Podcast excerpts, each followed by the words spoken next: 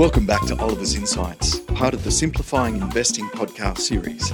It's great to have you here. A reminder that this podcast is general in nature and hasn't taken your circumstances into account. It's important you consider your personal circumstances and speak to a financial advisor before deciding what's right for you.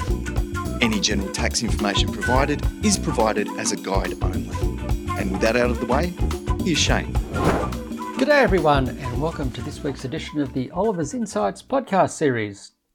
This week, of course, it's a bit hard to avoid talking about the Reserve Bank, which had its first meeting of the year and yet again raised interest rates by another 0.25%, taking the official cash rate to 3.35%. This is the ninth consecutive rate hike in a row over 10 months, totaling 325 basis points, and exceeds the 2002 2008 tightening cycle, which amounted to 300 basis points over 71 months. So effectively, it's the biggest tightening cycle by the Reserve Bank since the late 1980s. Now, in justifying another hike, the Reserve Bank noted that inflation is at its highest since 1990, with underlying inflation higher than expected. This, of course, was the 6.9% rise in the trimmed mean measure of inflation in the December quarter. The labour market remains very tight, wages growth is expected to pick up further, and its priority is to return inflation to the 2 to 3% target range. The Reserve Bank also reiterated that monetary policy operates with a lag and it wants to keep the economy on an even keel. Interestingly, it made no significant changes to its forecasts and still sees growth slowing, that's economic growth that is, slowing to 1.5% this year, unemployment rising to 3.75%, and inflation slowing to 4.75% from around 8% in the December quarter. So it sees the December quarter as being the peak in inflation. But compared to its last post meeting statement in December, the Reserve Bank has become somewhat more hawkish, most likely as a result of the stronger than expected rise in underlying inflation seen in the last quarter. In particular, and I won't go into the details here, the Reserve Bank noted that the board expects to increase interest rates further over the months ahead. Previously, it had said over the period ahead, and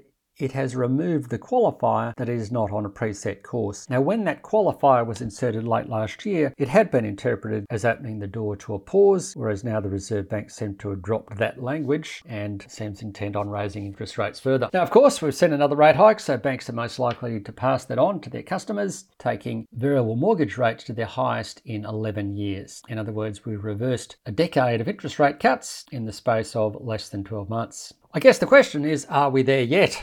Of course, if you read the Reserve Bank statement literally, then they would say no. They've stepped up their hawkishness and signalled further rate hikes in the months ahead. Then again, its commentary that is the commentary from the Reserve Bank is not necessarily a great guide to what happens with interest rates. And of course, we saw that just over a year ago when the Reserve Bank said that it did not expect to raise interest rates until 2024 at the earliest. And then, of course, we uh, within a few months started seeing interest rate hikes. What happens to inflation and growth will ultimately be key. Now, of course, given the experience of the last year, one, and I'm referring here to myself, has to be careful and has to be humble in trying to predict the cash rate. It has certainly exceeded levels that I would have thought would be required to slow down the economy and slow down inflation and that partly reflects the much higher than expected inflation rate that we've seen over the course of the last year and a degree of resilience in households and obviously the lags. In fact, prior to the December quarter CPI release, we thought that the Reserve Bank would leave interest rates on hold, but as we noted in a couple of podcasts ago, we changed our view going into this month's meeting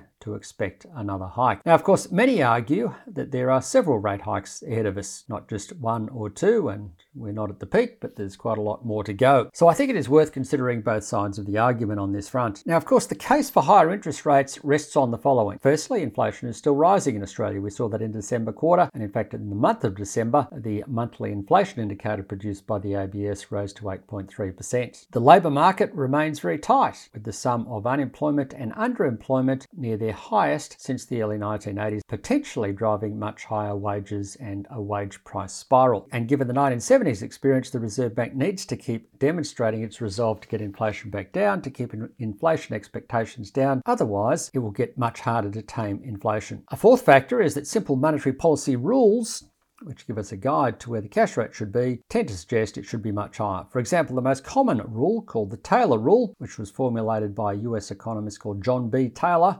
30 years ago posits that the official cash rate should be equal to the inflation rate plus the neutral real interest rate plus something like 0.5 times the gap between the current and the target inflation rate and 0.5 times the output gap or the unemployment gap. Now, of course, there's a lot of jargon in that, but I guess the starting point tells you something. That rule basically says that your starting point for the cash rate is the current inflation rate, which of course is around 8%, plus the neutral real interest rate, which the Reserve Bank assesses to be around 1%. So your starting point from all of that is already around 9%. And in fact, if you apply standard formulation of the so called Taylor rule, it suggests that maybe the cash rate should be around 11%, which of course is a level not seen since the early 1990s. And I think if we saw that, it would cause catastrophe in the economy. But nevertheless, those sort of rules do suggest that the cash rate should be higher than is currently the case. A fifth factor is that other central banks, many of them akin to us, centers in being in comparable countries, um, have much higher interest rates. For example, in the US, the Federal Reserve's Fed funds target is in a range of 4.5 to 4.75%. In the UK, the Bank of England sets an official uh,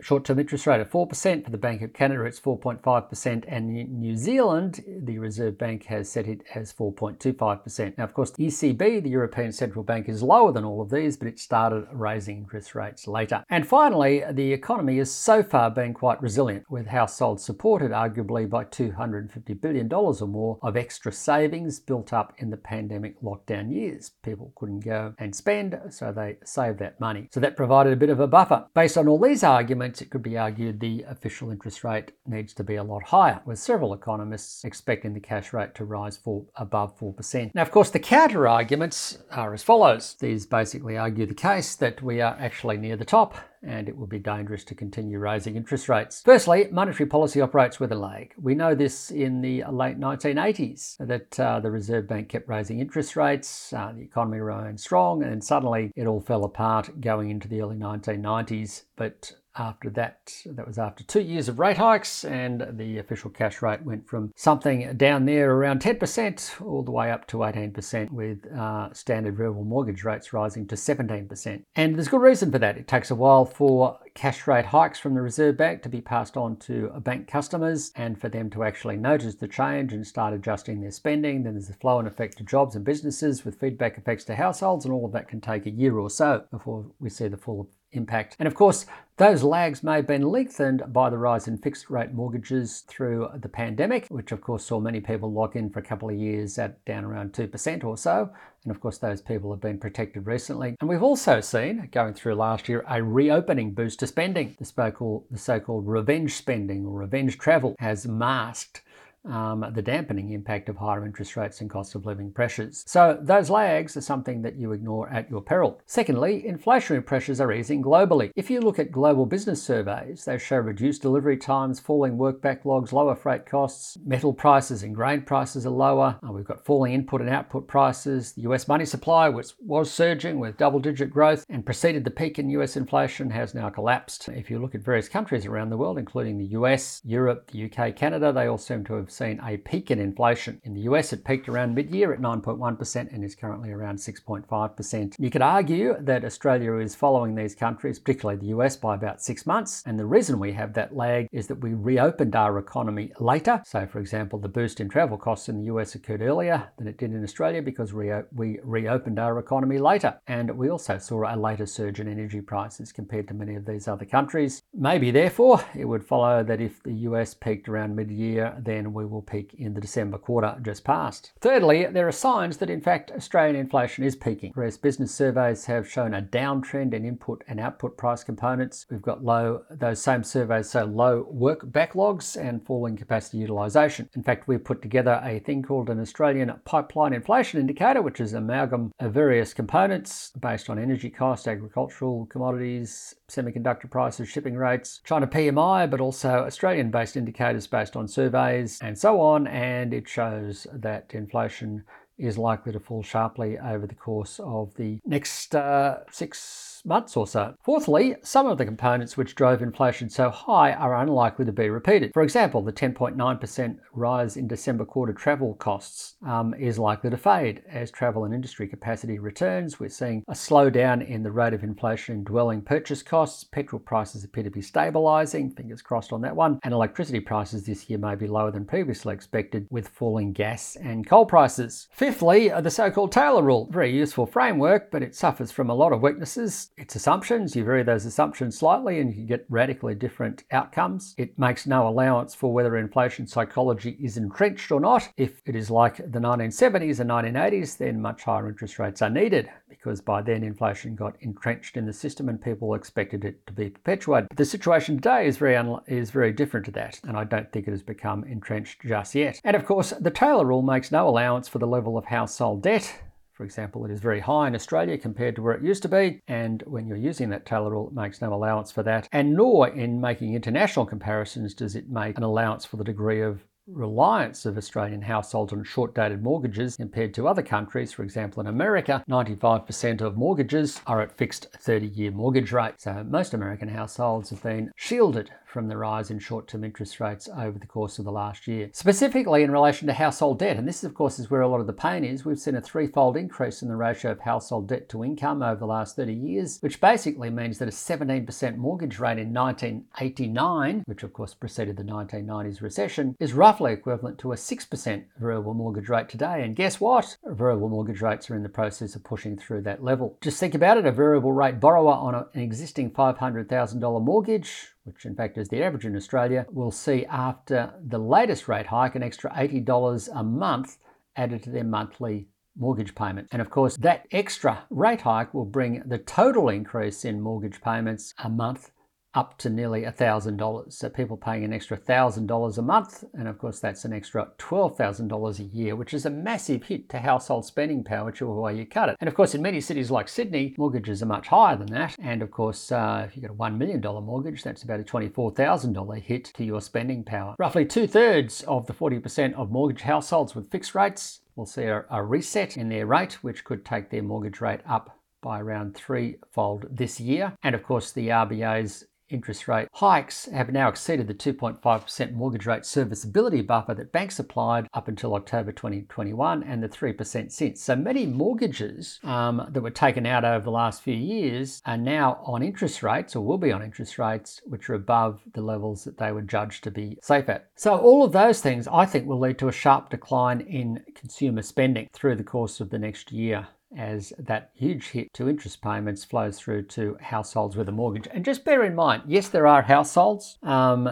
with older people in them, like myself. And of course, there's an argument well, they're doing okay and they're getting more money on their bank deposits. Of course, I don't have the bulk of my money in bank deposits, um, I have it elsewhere. But um, people who do have their money in bank deposits, they've got a bit of a windfall here. They're getting high interest on their bank deposits. The problem there is that older households don't adjust their spending much. This is where all the buffers are. That group of households don't adjust their spending much in comparison to younger households with mortgages, where they are a lot more vulnerable to changes in their spending power and their disposable income. So that's why I think this rise in interest rates is going to have quite a big dampening impact on consumer spending going forward. Sixthly, there's increasing evidence that RBA rate hikes are getting traction. Housing related indicators are all very weak. House prices have fallen 9% or so, which will weigh on consumer spending via a negative wealth effect. Consumer confidence remains depressed. Retail sales are now falling in real terms, and there are some signs of slowing jobs growth. All of these things indicate slowing demand, which will depress inflationary pressures. And finally, Australia is not acting alone, as global interest rates are slowing growth in advanced countries, which in turn will slow global inflation pressures, so other central banks are in fact doing part of the RBA's job for it. In conclusion, while the Reserve Bank now looks likely to hike rates again by another 0.25% next month, continuing much further down the path of rate hikes in response to inflation, which is a lagging indicator, while ignoring the lag flow through of rate hikes to the economy, signs of slowing demand and improving supply risks plunging the economy into recession we don't have to have. So, despite being premature so far in looking for a peak in rates, we still see the Reserve Bank as being close to the peak in terms of interest rates. Our base case is now for one more 0.25% hike next month, followed by a lengthy peak or period of rates being on hold as it becomes clearer that the inflationary pressures are easing and growth is slowing, ahead of the start of rate cuts, maybe late this year, but almost certainly by early next year. I hope this has been of some value. Until we meet again, adios. To keep up to date with Dr. Oliver and the Simplifying Investing podcast series, be sure to subscribe to your favourite streaming platform. That way, you'll never miss an episode.